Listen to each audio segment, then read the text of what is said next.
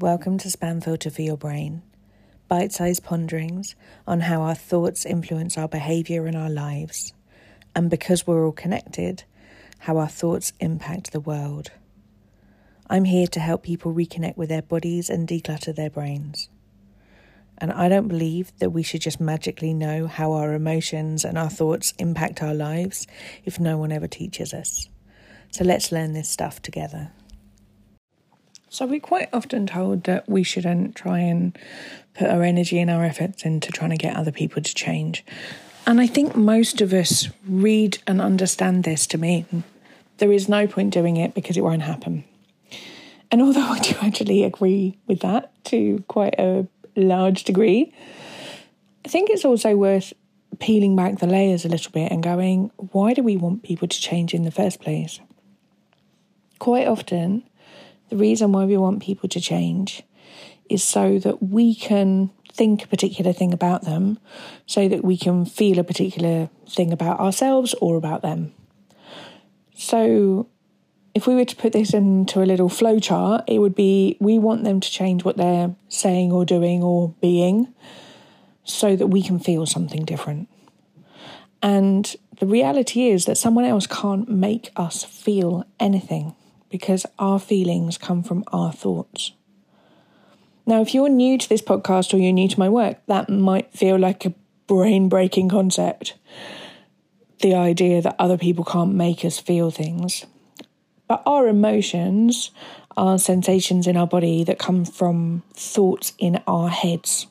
And someone literally can't pop open your skull and generate electricity to fire between two particular neurons. I always think of it like the old school playground or sort of school science laboratory and sort of some old cartoon style people with like almost soldering irons of like we're gonna make that bit fire off in their heads. Like it's simply impossible for someone else to cause electricity to fire off in our heads. Electricity fires off in our heads because of what we're thinking. And sometimes that can sound a bit blamey, like, oh, well, I mean, you can't choose what you think, can you? It's just the things that you think. But actually, we can choose what we think quite often. We can choose to think all sorts of things, like we can just decide that we're going to go to the cupboard and get a bag of crisps, or we could decide that we're going to go and meet one of our friends, or we can decide that we're going to return a text message, or we can decide that we're going to go and have a shower can decide to go and learn Spanish today or whatever it is that we can choose what we're going to think. But there's a whole load of other layers of thoughts that come from our family, come from society, come from our background, come from our cultural identity, come from things that have been pushed on us, comes from our schooling, so all sorts of other people who've been writing scripts that we have absorbed and taken on as our own. And some of these thoughts all just get muddled up, and we think of these thoughts as facts. And so when we are trying to untangle what is our thoughts and what are the the thoughts that have been sort of planted, embedded by other people, it can all just get really messy. And so it's sort of a shortcut that our brain creates, as rather than trying to work out whether this is true or whether it's not, is this bit okay? Is this bit safe? Has this bit been planted by somebody else? Is it an invader? It's probably easier for your brain to put it all under the umbrella of, well, that's the truth. and the reality is that our brains are not always full of the truth. And we know that from countless examples of, you know, that time we thought that person was thinking that thing about us, and turns out we were completely off the mark. Or that time that we were absolutely convinced that we couldn't do something and actually it turned out to be a lot easier than we thought it was going to be. Or that time that we thought we absolutely wouldn't get that role position relationship.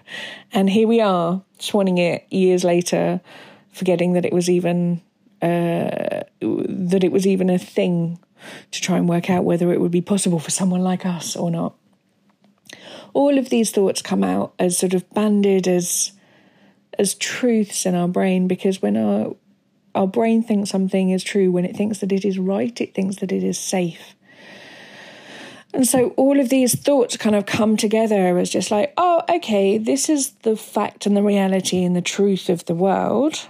And so, therefore, that's just the way that it is. And when we think that that's just the way things are, of course, we don't think that we can change it.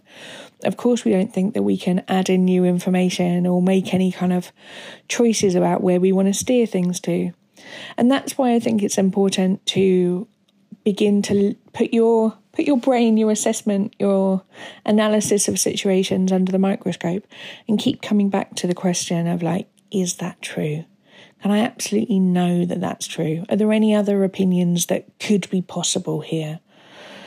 Just looking at the things that we think that don't make us feel good, just checking out whether they're things that are actually serving us, whether they're actually useful, and of course, whether they're actually honest because we have the ability to not wipe out and obliterate thoughts that we don't like, but sort of layer slight improvements on top. And I think of it a bit like layering on, on coats of paint.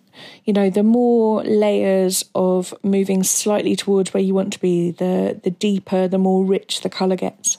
So it could be that your initial thought could be like, "Oh, I don't think I'm good enough for that," and maybe a slight step up from that is, "Oh, I notice that I'm thinking I'm not good enough for that," and then a slight step up from that could be, "There are things I think I am good enough for," and maybe a step up from there could be you know, there's been times where I've been good enough for stuff in the past. And on top of that, you could paint. You know, I have noticed that I don't always think things that are in my best interest, and I've been proved wrong in the past. and then you could perhaps step closer towards thinking, I would like to think that I am good enough for this. And if you were to slowly start trying to move your way towards thinking that you being good enough for something was a possibility, you're going to have a lot more of an enjoyable outcome than just thinking that something isn't possible for you. And slowly, these thoughts take practice and time. And this is what I teach in Self Care School as a methodology. And we learn about how we can embed these thoughts into our lives and learn this as a practice. But I think that it is so important to notice where we do this when it comes to our relationships and when it comes to other people. Because if you think, oh, that person's doing that thing just to piss me off, you're probably not going to enjoy their company very much. Whereas if you could take one step back and think, oh, there's a chance that they're doing that thing because they've got their own stuff going on. Or there's a chance that I'm on not on their mind at all. They're just trying to work out their own their own stuff. Or there's a chance that they just forgot that I was part of this equation. Or there is a chance that they are trying to do the best they can with the stuff that they know. All of these thoughts sort of build up and layer up and and ladder into an idea that maybe possibly the person doesn't have your ill intent at heart. Because I find that it's actually really rarely that people go absolutely out of their way to hurt another person. Quite often they're just involved in their own stories. But when we get convinced that other people should change what they're doing, what they're saying, what they're thinking, so that we can feel a particular way, what we're doing is handing them all of our agency. And in fact, we could just take our own agency back by working out what we want to feel about a situation if they did do the stuff we want them to do, and then try and work out what someone who would be feeling that, what they might be thinking. And the more we can move towards those thoughts, the more we can generate the emotions that we were hoping for in the first place. So, this is the way that we take our own stories back, and this is the way that we stop handing over all of our power and agency over to people who may or may not be just really irritating us at the moment.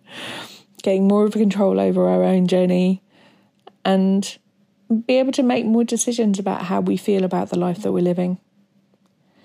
This episode has been lots of brain breaking ideas or lots of embedding of ideas that you may have already heard from me before it is a really good, solid foundation in just trying to work out how you can stop waiting for other people to change because they're probably not going to and not at the time scale that you want them to. but you have the capacity to change how you feel about the stuff that they're doing. And you have the capacity to change the way that you think about what's going on in your interaction. This all lies within your hands. If you'd like to learn more about how to do it, obviously join one of the courses. I'll be telling you more about the latest one that we're doing in a minute.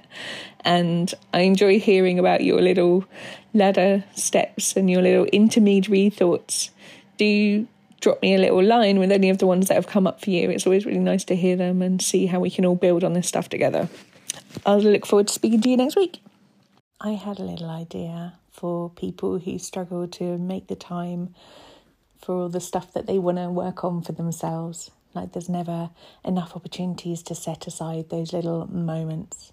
I've created the Self Care Chronicles, which is an email every day into your inbox with one journal prompt or question or just something for you to think about throughout the day. It's just a little reminder for you to make time for yourself. Then you can sit with the question and see what comes up for you throughout the day. There's no need for responses, no need for actions. It's just a little reminder that pops up with something. And I've themed the questions to flow throughout the seasons so it goes along with your year and carries you through. It's £5 a month. There's a link in my bio if you would like to sign up. And it's just a little extra for the people who struggle to fit all those things in. I hope that it serves you. If you're enjoying what you're hearing on the podcast here, I would love to invite you to Self Care School.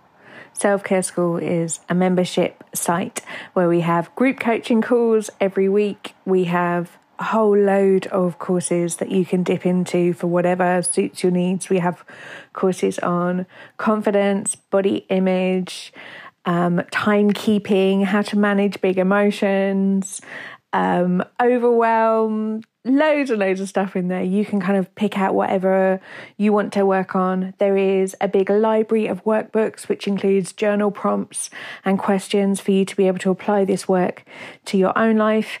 And we, we have the most amazing community where people support each other, we learn from each other, and you get to work alongside people with quite often very different life situations to your own.